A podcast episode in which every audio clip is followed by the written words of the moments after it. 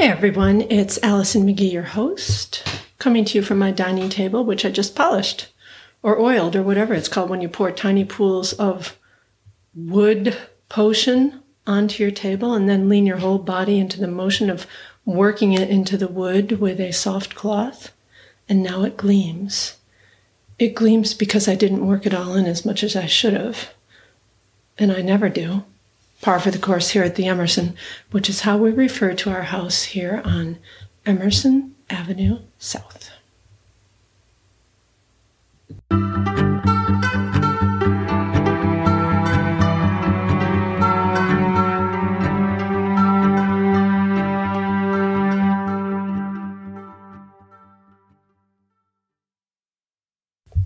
Today I'm thinking about people in the world I owe people I think about still, wish I'd thanked, or more than thanked at the time, but out of shock or because I wasn't thinking straight, I didn't.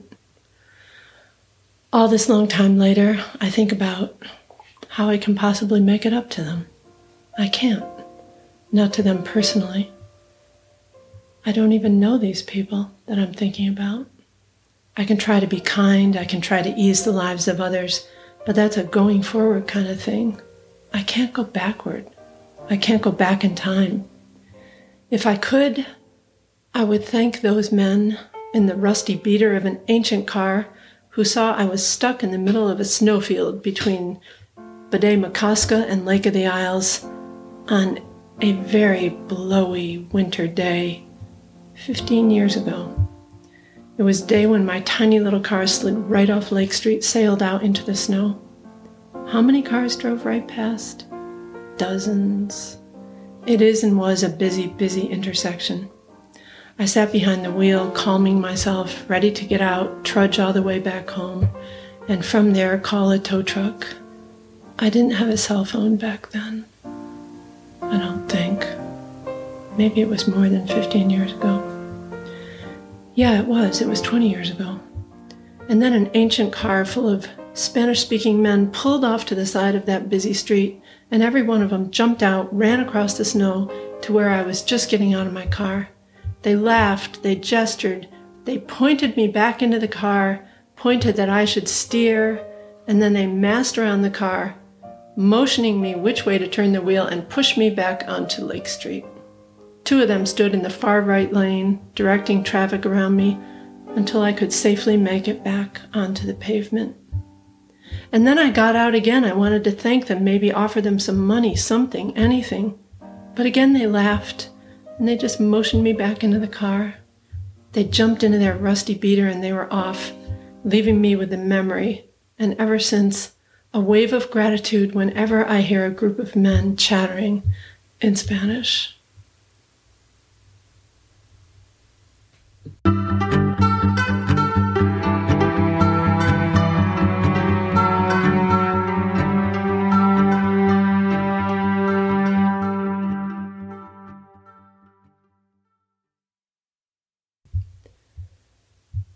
I'd also like to go back in time another 20 years to a public park in Hangzhou, China. Me and my baby daughter in her stroller at dawn making our way around the paths. It was so hot. It was so unbearably hot, even at dawn. There was a group of women practicing fan dancing, a group of men and women and teenagers doing Tai Chi. A woman was swimming alone in a greenish, rubbish strewn pond and my baby daughter and me taking in the sights. From across the grass in that park came three men, two walking, and their other friend in a primitive contraption that passed for a wheelchair. It was made of steel or iron.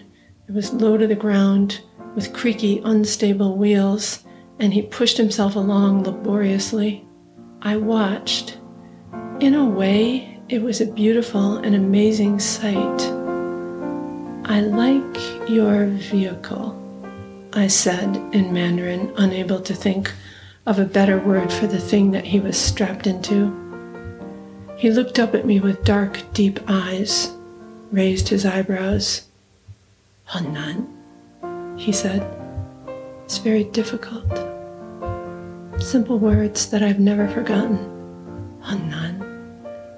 This man comes to me in my mind often. It's very hard. It's very difficult. I can hear his voice still. I can see his two friends standing patiently beside him. Within an hour of leaving the park, I was filled with regret. I like your vehicle. I had money with me, Chinese money, relatively a lot of it. And I remembered passing a store the previous day that sold wheelchairs, shiny new ones, ones like Westerners used. To this day, I wish I had gotten that man a wheelchair or given him money, whatever I had in my pockets, to buy one. The memory is very difficult.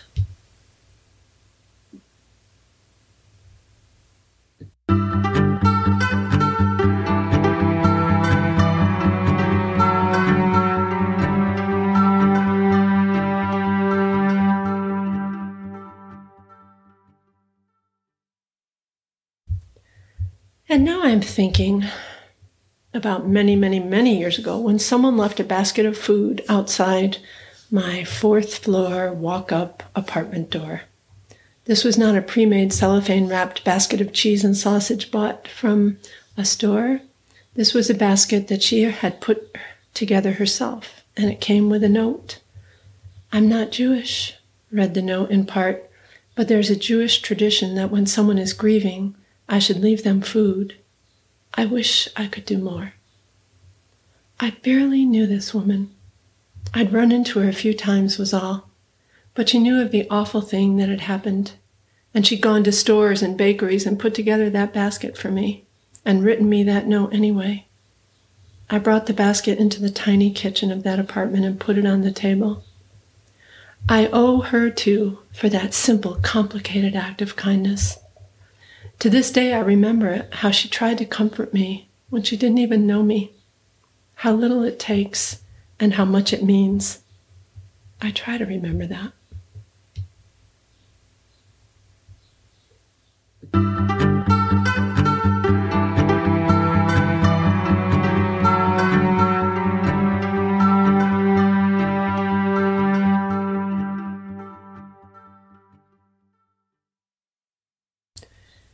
Here's a poem that may or may not be related to these acts of kindness. I can't quite tell. but it's the poem that comes to mind when I think about those men in that old car, and that man in his wheeled contraption, and that basket of food outside my apartment door. At a Waterfall, Reykjavik, by Eileen Myles. I still feel like the world is a piece of bread I'm holding out half to you.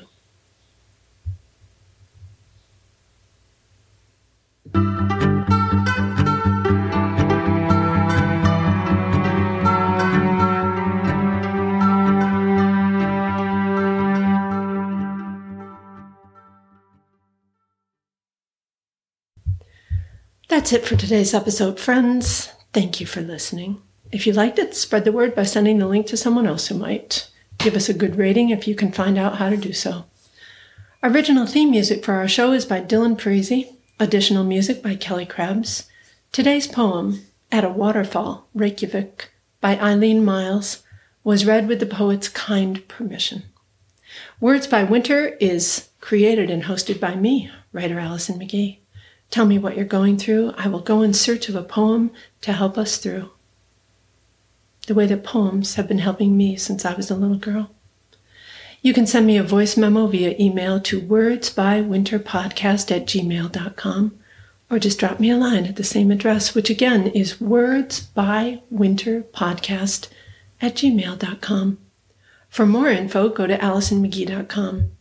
Words by Winter, conversations, reflections, and poems about the passages of life. Because it's rough out there, people we got to help each other through.